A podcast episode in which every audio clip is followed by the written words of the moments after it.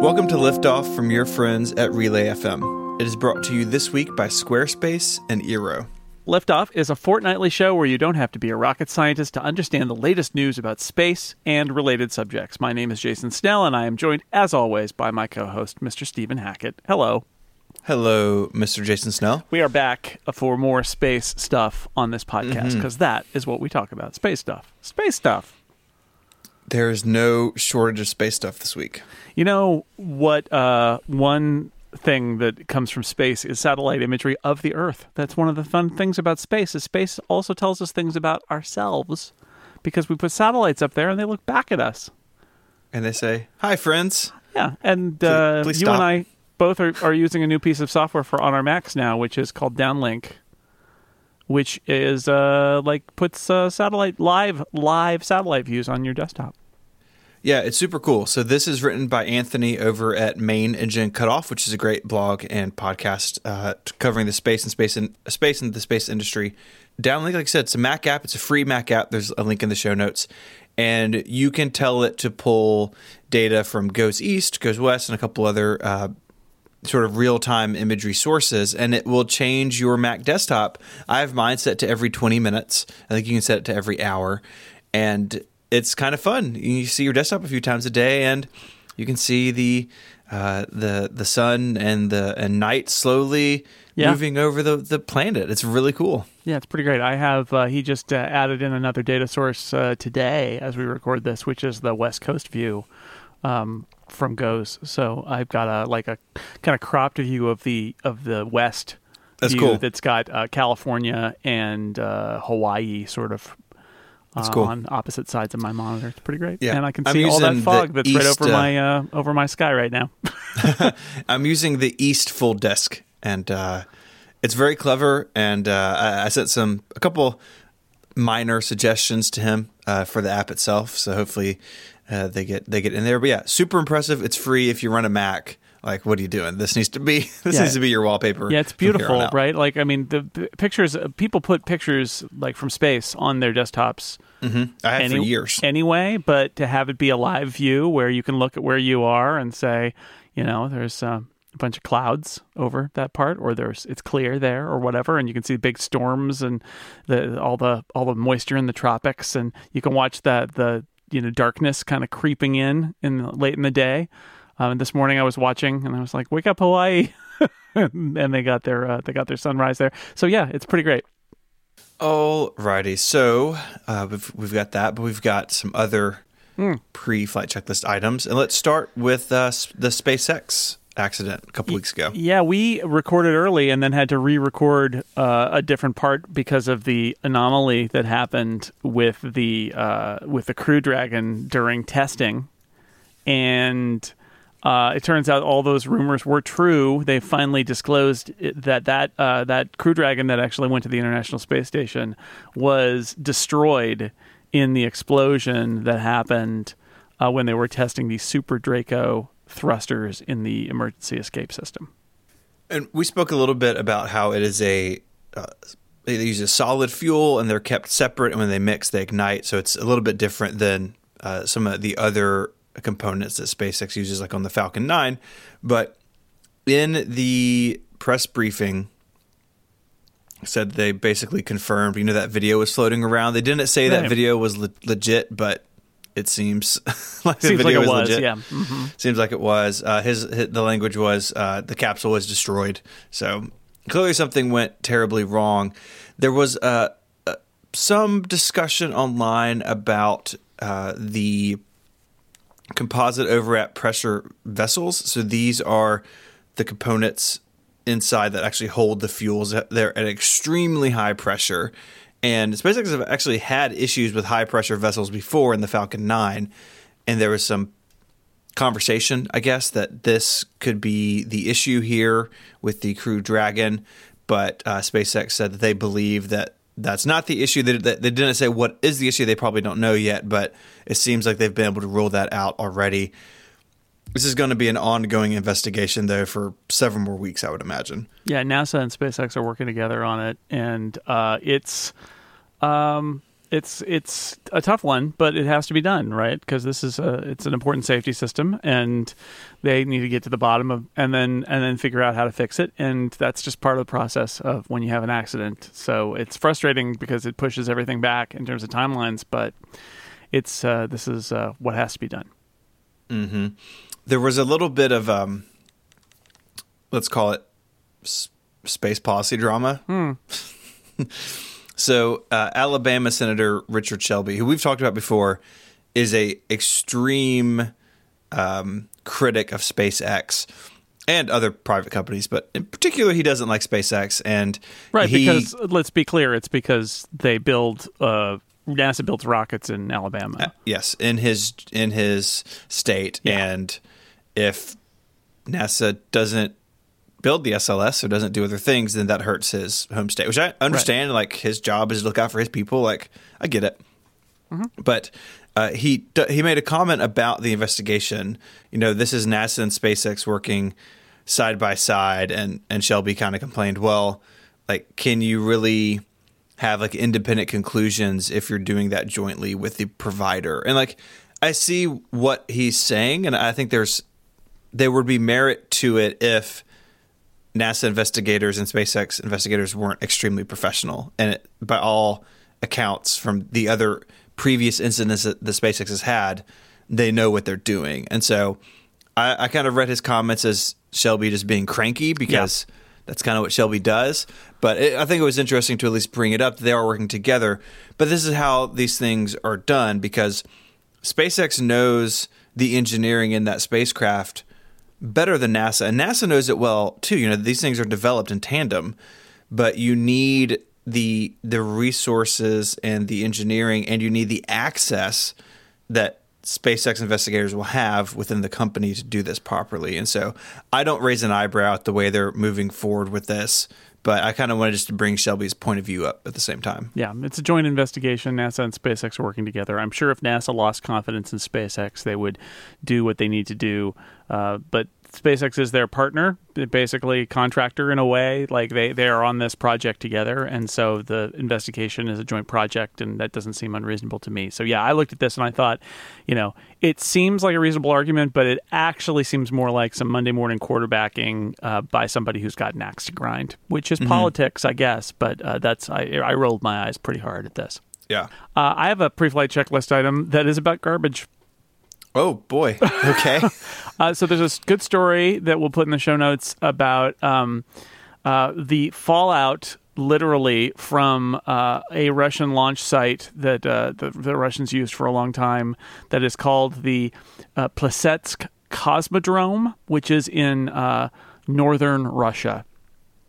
And this story is about the people who basically go out into the countryside in icy, snowy northern Russia and uh, find discarded rocket boosters because uh, from a lot of points in Russia's space program, the uh, you know they're not launching over ocean; they're launching over land, and uh, those stages just fall to Earth.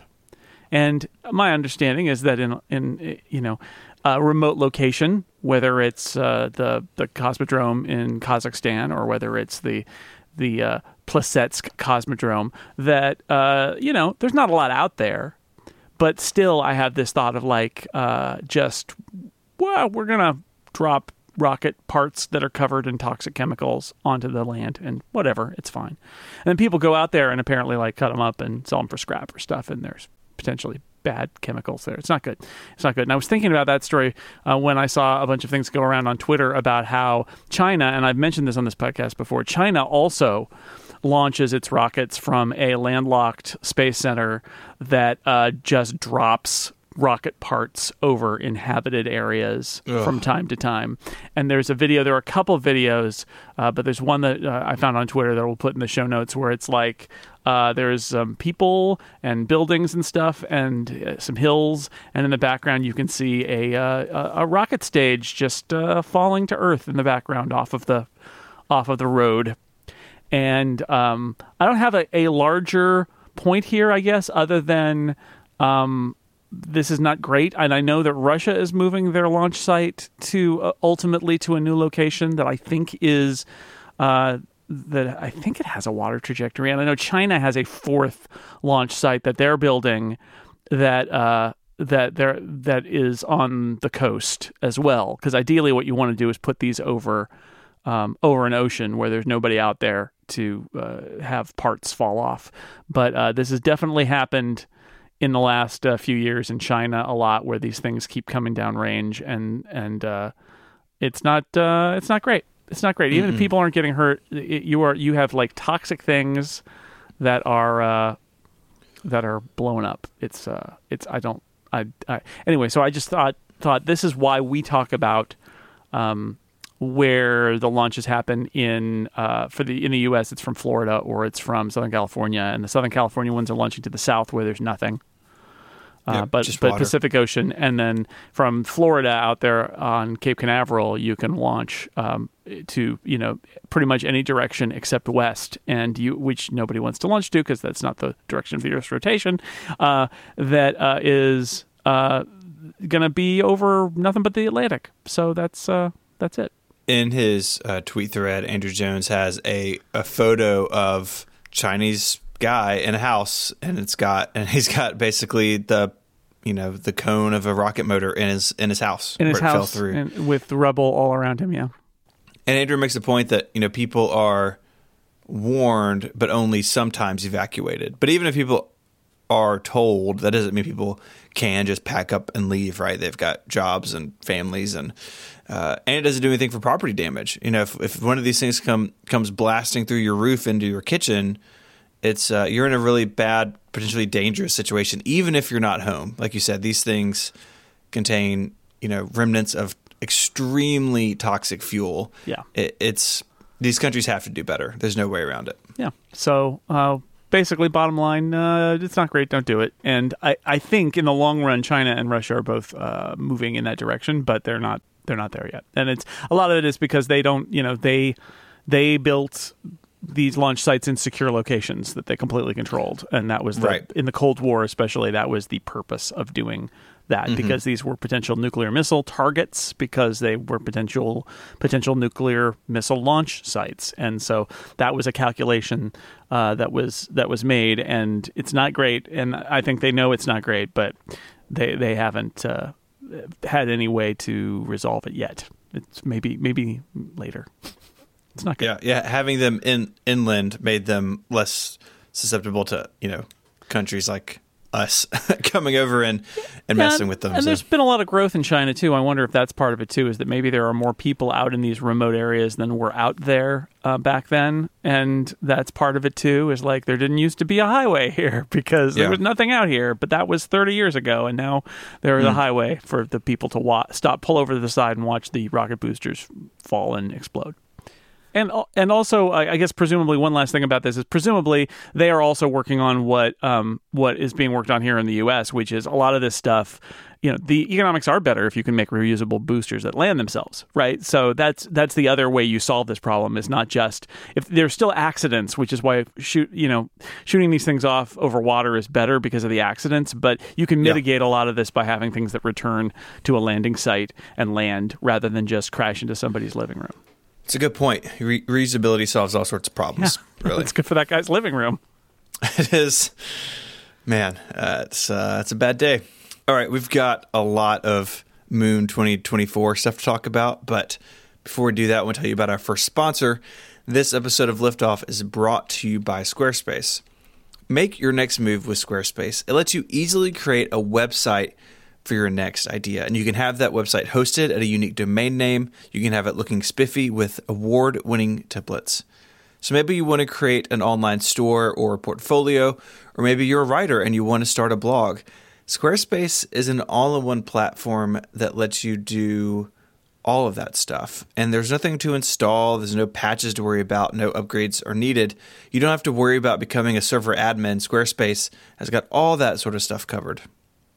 If you run into questions, they have award winning 24 7 customer support. Their system allows you to quickly and easily grab a unique domain name, and you can pick from their award winning templates that are all beautifully designed for you to show off your great ideas. Over the years, I've set a lot of people up with Squarespace sites from nonprofits to new businesses, people who just have something they need to get out online. Squarespace is the easiest way to do it for a wide range of projects. If you're just a little informational website, it's great for that. If you've got a blog or a podcast, great for that as well. Squarespace plans start at just $12 a month, but you can start a trial with no credit card required by going to squarespace.com slash liftoff. And when you decide to sign up, use the offer code LIFTOFF to get 10% off your first purchase of a website or domain name and to show your support for this show. Once again, that's squarespace.com slash liftoff and the code LIFTOFF to get 10% off your first purchase. We thank Squarespace for their support of this show and all of Relay FM. Squarespace, make your next move, make your next website. It's time, everybody, for the SLS segment. Space Launch System segment explaining geopolitics, mechanical systems, engineering achievements, news, and trivia. SLS segment. Are you okay? You need Uh, a, yeah, a, yeah, a breather? I decided to hold that note over your whole uh, thing. It was good. It was good. I feel like we're really getting there with the SLS segment now. Should do it more often. We probably will honestly be doing it more often. Mm. For like- our, also, we're going to be doing it for our entire lives, Steve. yeah, yeah. So we need to uh, to catch up a little bit with our friend, old friend, the SLS. There is part of the testing of the new rocket called uh, the Green Run, and the Green Run is a test of the rocket's core stage. Remember that has four slightly modified shuttle main engines at the base of it. yeah. And the green run is taking that whole thing, taking it to Stennis, velcroing it down to the. I think they just use Velcro, velcroing think it so. down. Tape. Yeah, yeah, gaff gaff tape, just Little right tape. there. Mm-hmm. I Space mean, tape. f- Yeah, you, t- you, f- you tape down the rocket and then fire it off and just watch it go. And the uh, the the reason this test is important is all all four are firing at once, but it fires for the entire duration of the ascent to orbit. So these shuttle engines, well, actually, some of these have, were used in the shuttle era. Eventually, we're going to run out of those, and there'll be new ones. But the uh, the test of all four of running for the whole time is an important step. NASA has been preparing for this test for almost 10 years, modifying test stands at Stennis Space Center, which is in Mississippi. It's not actually not too far from me. That is uh, that's a big deal to be able to bring this new vehicle in and do this testing. They've spent 230 million dollars so far uh, renovating and modifying the B2 test stand there. So a lot of work has gone into this. But uh, then we get to this conversation in recent months of speeding SLS up, getting to EM1, the the non-crew test flight, as quickly as possible. And one thing that has been floated is skipping over the green run test. Uh, because if you, you look at the money, but more importantly, you look at the time. So having the SLS assembled, or the you know the the core stage assembled, getting it to Stennis, setting it up, testing it, breaking it down, getting it back is anywhere between six to nine months of work. And uh, if you're the person with the red pen and the calendar, six to nine months with a strike of a pen seems like a pretty good deal. But as you may imagine, a lot of people have strong feelings about skipping this test. So NASA's Aerospace Safety Advisory Panel expressed concerns about this because EM2 will have a crew. They want to do a full green run test to, to have these things firing the whole time, at least twice before a, a crew gets on board EM2. And uh, NASA itself hasn't really commented on the green run yet. There have been some comments here and there from various people, but no official word yet if it's cut or not. But in looking at the road to launch for EM1, this is a big milestone, and skipping over it certainly would buy them time, but it, it could it could mask issues that would show up at a launch. Yeah, it's. I get the feeling that what's happening right now is um, they are going through right. There's the every they say, well, it's going to take us all this time to do the SLS, and then the people who are in charge now and who are trying to push the moon exploration stuff forward look at look at it and say, this is ridiculous. Surely you could do this faster, and then everybody digs into it and I feel like we're reaching the point where everybody digs into it and then comes back to the the people who asked and says, "Well, no, actually, we can't." like, right? Like that's what it feels like to me is somebody who doesn't know all the details looks at it and says this is ridiculous, you need to move this up. And then they go away and come back and say, "No, this is why it, it it makes sense. This is why it is this way. And uh, that's going to be something to watch because there's a strong desire on the part of the administration and the NASA administrator to make this stuff happen fast. And you're going to have the other side that's pushing back and saying, you know, it takes as long as it takes, and this is how long it takes. And it would be unsafe to do it otherwise. Yeah, I don't know if I see a world where they where they get to skip this test. I just I can't. I would imagine that it will happen but I don't know. Well, I mean, you risk if if it if if think back to that uh, SpaceX failure, right? Like the cost of EM1 is so enormous. And what you risk is by not doing the green run is not finding something that causes the entire EM1 thing to blow up, mm-hmm. basically. And so you're you're cutting corners, you're putting EM2 at risk because you're only going to have one real test of it as EM1, and you're also increasing the risk on EM1. And if EM1 has a bad result, then EM2 is really not going to happen anytime soon. So yeah. it, it, it, seems like uh, a, a gamble. And then also just NASA's culture. I think a part of NASA's culture, especially, is this idea that when we start to uh, get excited about hitting these deadlines and start worrying less about safety is when people die and you you know you would hate to be in a situation where there are senior administrator type people who are trying to push a program forward while all the safety people at the organization say no because what you've got there is you've got potentially the leadership of the organization trying to um, devalue the safety people, and that's that's we know what happens when that kind of thing happens at NASA. I mean, I don't have a crystal ball, but if they were to skip this, and something did happen with EM1, which again is uncrewed, but if that goes wrong, the people who were against the SLS, that's a whole lot of ammunition and in, in, into their arguments. It is. It and is. you got to think from like the risk perspective and from the if it does go wrong, what happens perspective.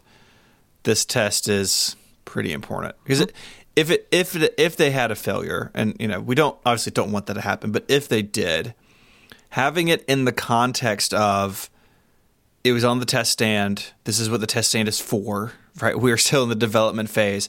That's bad, but it is not nearly as bad as the entire world watching the country launch its new, brand new heavy lift rocket and it going wrong then. Like politically, that that could be a blow that this program would not survive. And you got to think that's going into that decision as well. Well, we'll see. We'll see. Now, this is all being pre- uh, precipitated by the Moon by 2024 plan. Mm-hmm. And uh, it's probably worth updating that now. Um, you know, nothing is nailed down. Not a big surprise. Nothing is nailed down. But there are at least some details emerging uh, April 30th, uh, Bill Gerstenmaier, the Associate Administrator for Human Exploration and Operations at NASA, uh, gave a presentation to the Space Studies Board and Aeronautics and Space Engineering Board and uh, said that hitting this goal to get a human on the moon in 2024 would require three launches of SLS, um, heavy lift rocket, and Orion spacecraft, starting with EM1, followed by EM2 and then EM3 would be the lunar lunar landing mission. So that quick, like that's what EM3 is for apparently, because they've been kind of wondering about that. Would be lunar landing mission, and uh, okay, right? Like we just talked about SLS. This is this is kind of the heart of it, isn't it? Which is it really requires SLS to have um, these three missions carry off by 2024. Seems like a lot. it seems it seems like a lot. So the um this is uh, going on this conversation about launch schedules and testing everything. Well, that's only part of the hardware required, right? We've spoken a couple times about the lunar side of things, and so uh, NASA's Next Space Technologies for Ex- Exploration Partnerships, the Next Step program, uh, which is a word that I is as someone who mainly covers technology. And NASA's like hijack next step. It's just like very confusing in my mind. It's but recycling. It's it's uh you know acronym recycling. before the idea was that the ascent, descent, and transfer stages of a lunar lander could be done separately, and then they'd be like integrated by NASA later, and that has been tweaked to say uh, NASA is now looking for input on a ascent, descent, and transfer stages, effectively an all-in-one product, if you will, like uh, an all-in-one solution from a uh, a partner, which makes more sense, I think, given the tight timeline. If you can go to Boeing or whoever and say, "Yeah, this is we this one spacecraft can do everything you need, get down to the moon, get back, transfer, all that's in one solution." Uh, That just makes a lot of sense to me. And we still haven't really seen what these companies are going to pitch here. I mean, there's been talk of, of companies playing in this area, but this is still sort of like a big fuzzy, like, yes, we should have a lunar lander. There's not a lot of detail here yet either.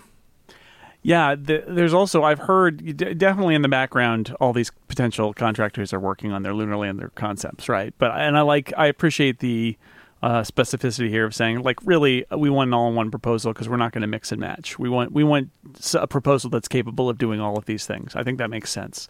Um, I know that I've I've seen some stories about how um, you know there are thoughts about whether it is something that is reusable and if it's reusable uh, how is it reusable and it may be that by 2024 that target date having a reusable lander is going to be less of a possibility. You know as we've talked about in our um, in our apollo episodes the apollo lunar module was not reusable. It was you know you leave the uh, descent stage on the lunar surface and then ascend with just the ascent stage which is the people in it.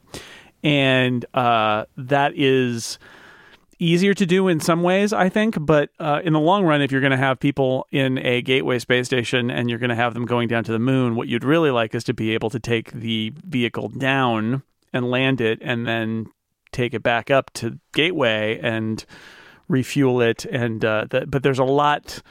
There's a lot that goes into that, right? Because reusable spacecraft on Earth are reusable because we take them and we refurb them here on Earth and then launch them again. And that's not the case if they're going to be at docked on a space station. You're talking about something that you can, you know, basically launch and land and launch again and then reload and then do it again without any. That's that's kind of unprecedented. So, um, you know, lo- lots of questions about how the long and short term of a lunar lander will uh, will work out here. It's just so many questions in the 2024 plan. That's what we're saying today. Mm-hmm. Yeah, There's still lots of questions.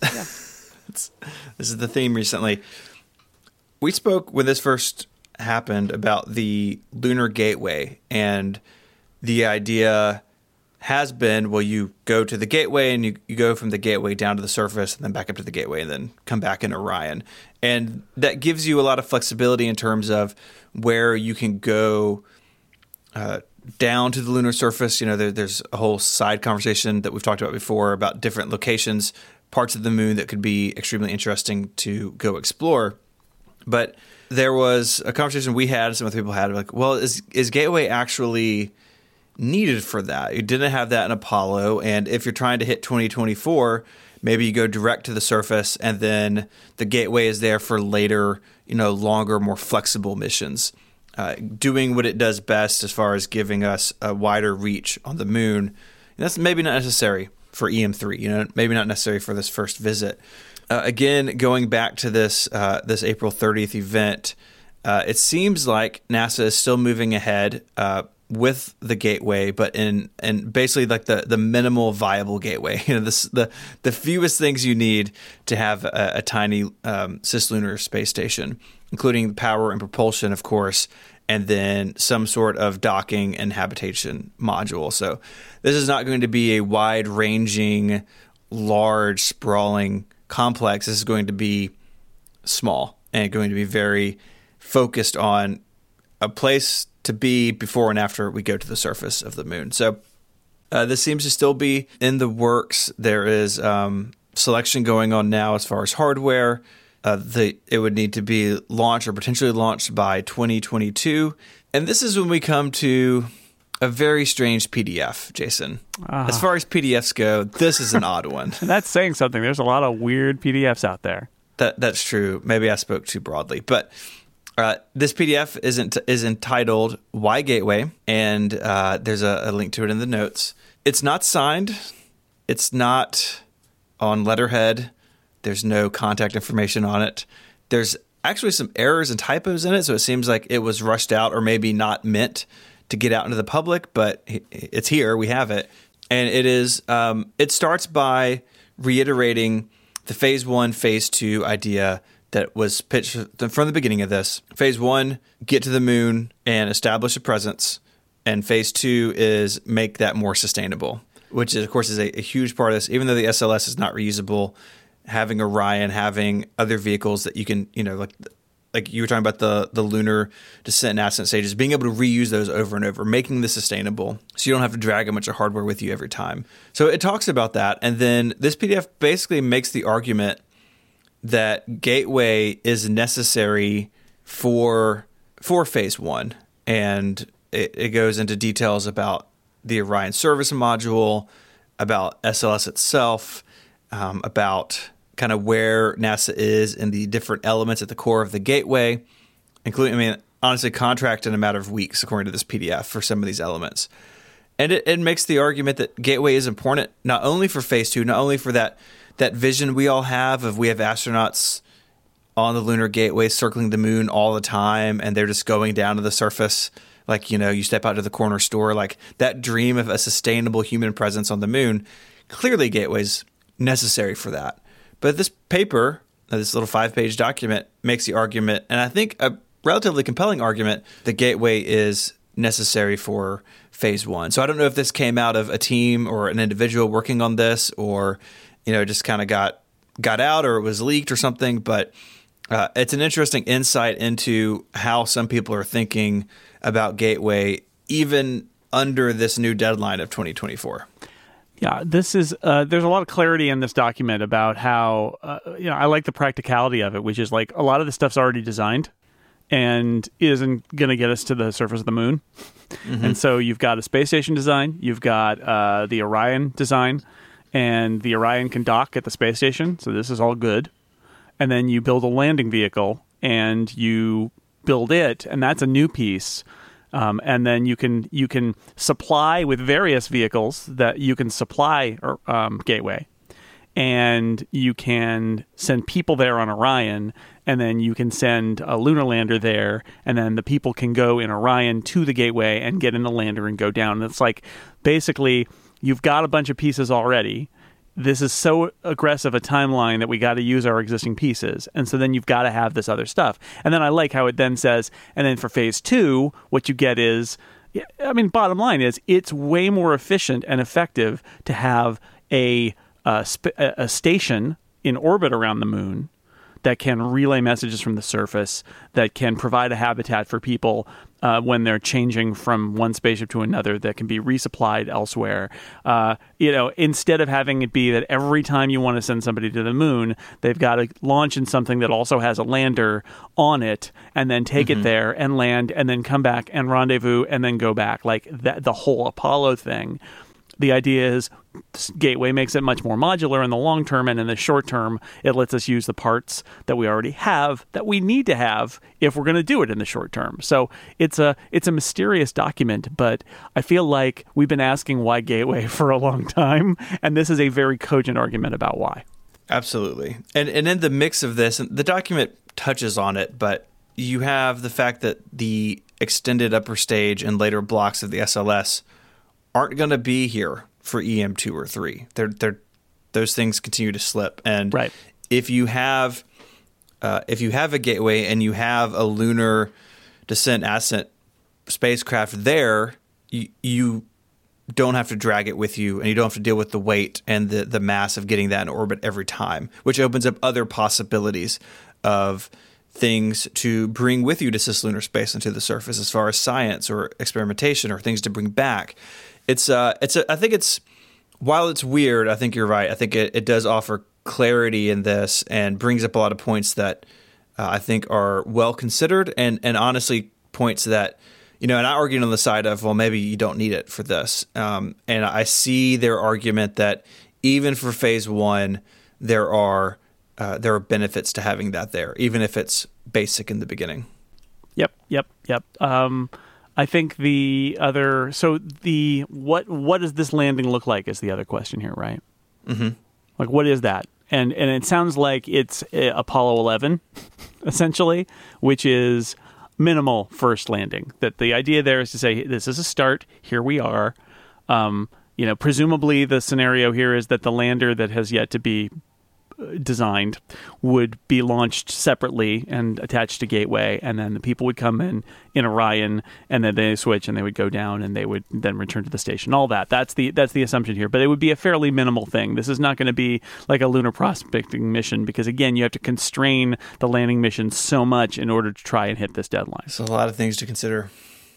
it's, so complicated. Uh, one thing I want to mention, just uh, in passing, a story that I read today that uh, we'll put in the show notes. The, the, New Yorker did a long piece about the race to develop the moon. That's interesting, in, t- in terms of talking about like different countries and different companies that are working on moon uh, technology stuff and why it's uh, it's suddenly captured people's imagination. And I'm sure some of it is that it's the 50th anniversary of Apollo 11, Sure. but it does feel like the the moon is having a moment where uh, after 50 years from the first lunar landing, now our technology has advanced to the point where everybody's sort of like, okay, we need to be able to do stuff on the moon and sustain that.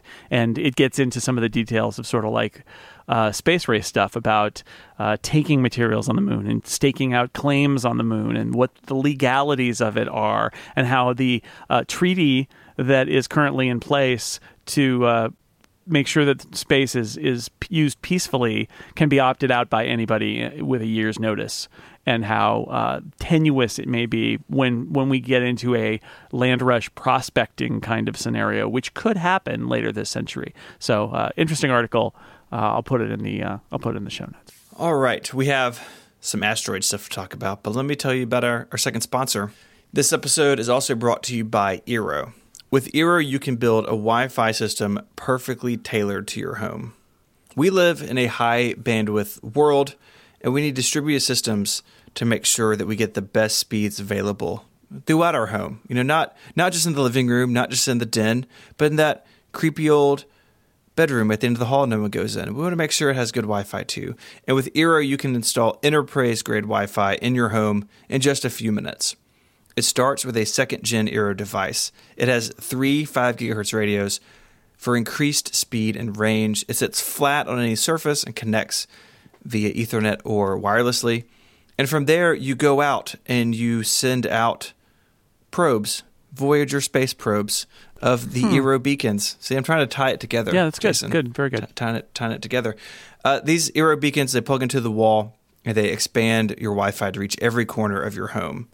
And it's all backed by something new called Eero Plus, which is designed to provide simple, reliable security to help defend all of the devices in your home against things like malware, phishing, and unsuitable content. Eero Plus can automatically tag sites that contain violent, illegal, or adult content, giving you powerful parental controls right at your fingertips. It includes ad blocking functionality that can help improve load times for websites that are full of those privacy invading ad tracking bits. And it's possible to have Eero Plus check the sites you visit against databases of millions of unknown threats to prevent you from visiting anything malicious accidentally. Eero Plus even includes subscriptions to things like 1Password, Malwarebytes, and Encrypt.me.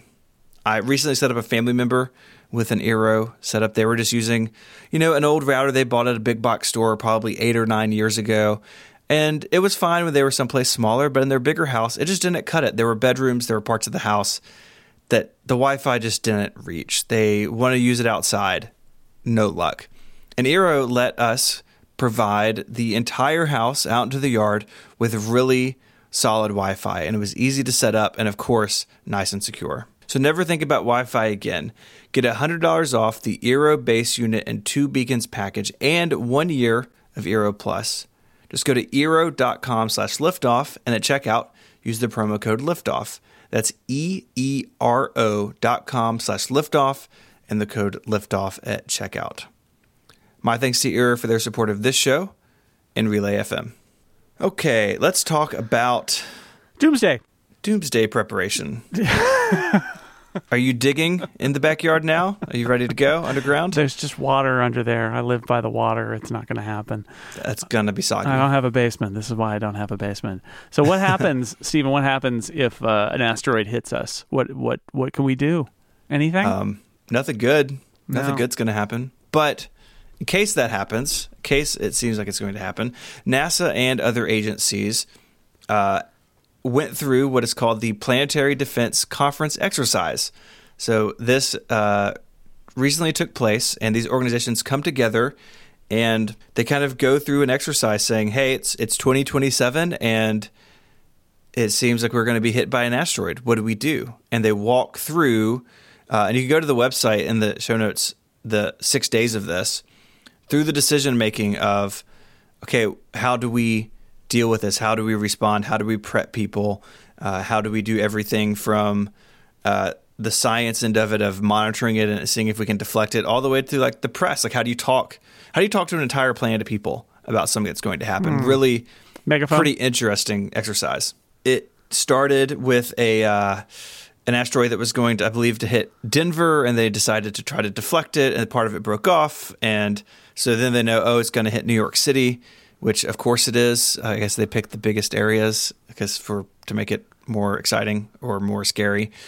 Not real though. You know, sometimes I read these things, I'm like, if you didn't know this was real and you just like walked by these people talking about this, you'd probably freak out. So, not real, but it gives these government organizations uh, ways to build procedures and to develop processes to communicate with each other, communicate with the public, and uh, everything from you know the press side to like evacuation procedures. You know, how do you evacuate New York City? Well, FEMA is there working on that because of this simulation. But we're safe, Jason, for now. No, nothing's going to hit New York City Oh, anytime soon. Okay, well, thank goodness for that. So, um, but I have a story that's a related asteroid related story. You ready Okay. for it? It's something I'm not sure we've talked about before, but I'll just mention here since we're talking about it. Which is there's a, a mission that's in the planning stages called DART, which it's an acronym, Double Asteroid Redirect Test. That's a pretty good acronym. It's pretty good. It's it's not bad. It's not bad. And then that that is a uh, a, a thing that rides with. Uh, or, or goes uh, in advance of uh, spacecraft from uh, European Space Agency called Hera, and the idea here is to figure out, you know, lots of stories about uh, space cowboy type people uh, attacking asteroids that are going to hit the Earth. Right, there are movies and things about that. Bruce Willis has got his uh, his uh, Armageddon movie and all that. Um, can we deflect an asteroid? Could we move an asteroid? Could we hit it or steer it out of the way so it didn't uh, smash into us? And this is what DART is going to uh, do as a part of what they call the Asteroid Impact and Deflection Assessment AIDA uh, mission. Uh, so there's this asteroid called Didymos that has a little tiny moon that is called Didymoon. Seriously, it's hilarious. Um, and That they're going they're going like to take DART, which is this spacecraft, and it is going to smash into Didymoon just as hard as it can. And the idea here is that then uh, Hera will come along and will observe what happened and the damage and all that. But they think that Dart should be able to change the um, speed of Didymoon by, I think, 1%. And, you know, this is an experiment. They're basically saying, what if we shot an asteroid? What could we do?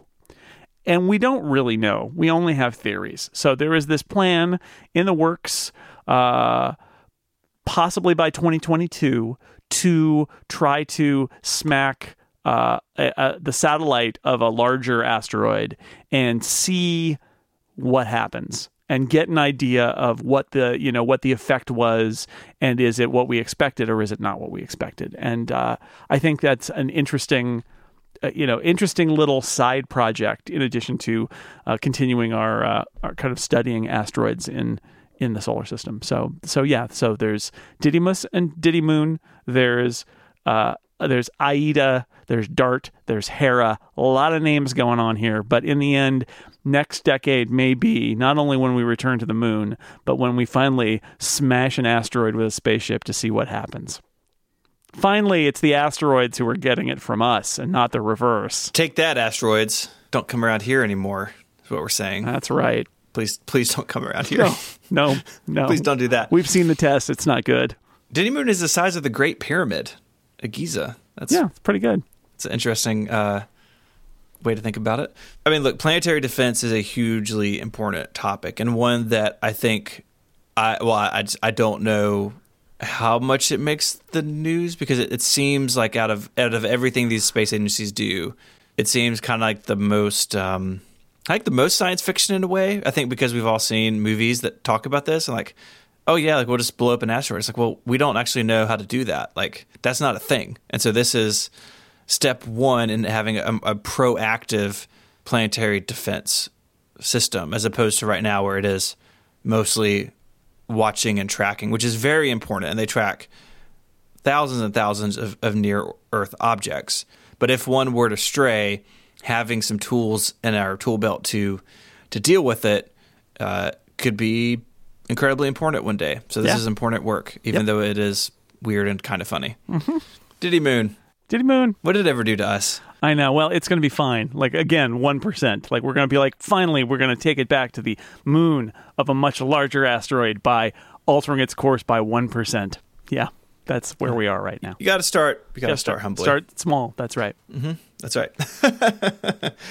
well, I think that uh, I think that does it, Jason. Yeah, uh, but guess what, folks? Next week, next week, next fortnight, which is episode 99, strangely enough, not episode 100, which would have been perfect.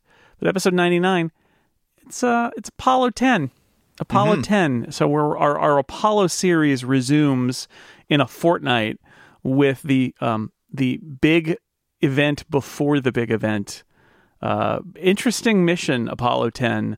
Yeah, this is the one that if I had to sum it up right now as a teaser, I would say it's the one where they got very close to the surface of the moon and said, "Hey, we could take it down right now." and they didn't because they were following orders and that would have been bad, but like very very very close to landing on the moon as a test for the actual moon landing. But that's next time. Yep, we're, I'm looking forward to talking about that. Mm-hmm.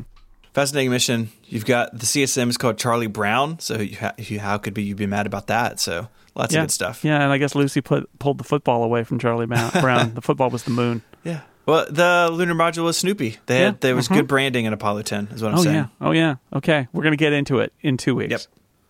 Until then, if you want to find links to the stuff we spoke about this week, you can do so on the website relay.fm slash liftoff slash 98. While you're there, you can uh, send us an email. There's a link there in the sidebar, or there's a link also to our Tumblr where we post interesting stories in between episodes and things that we can't talk about on the show. Uh, we share there. So check that out. You can find us on Twitter. Jason is J Snell, and you can find me there as ISMH. Until our next fortnight, Jason, say goodbye. Goodbye, everybody. Adios.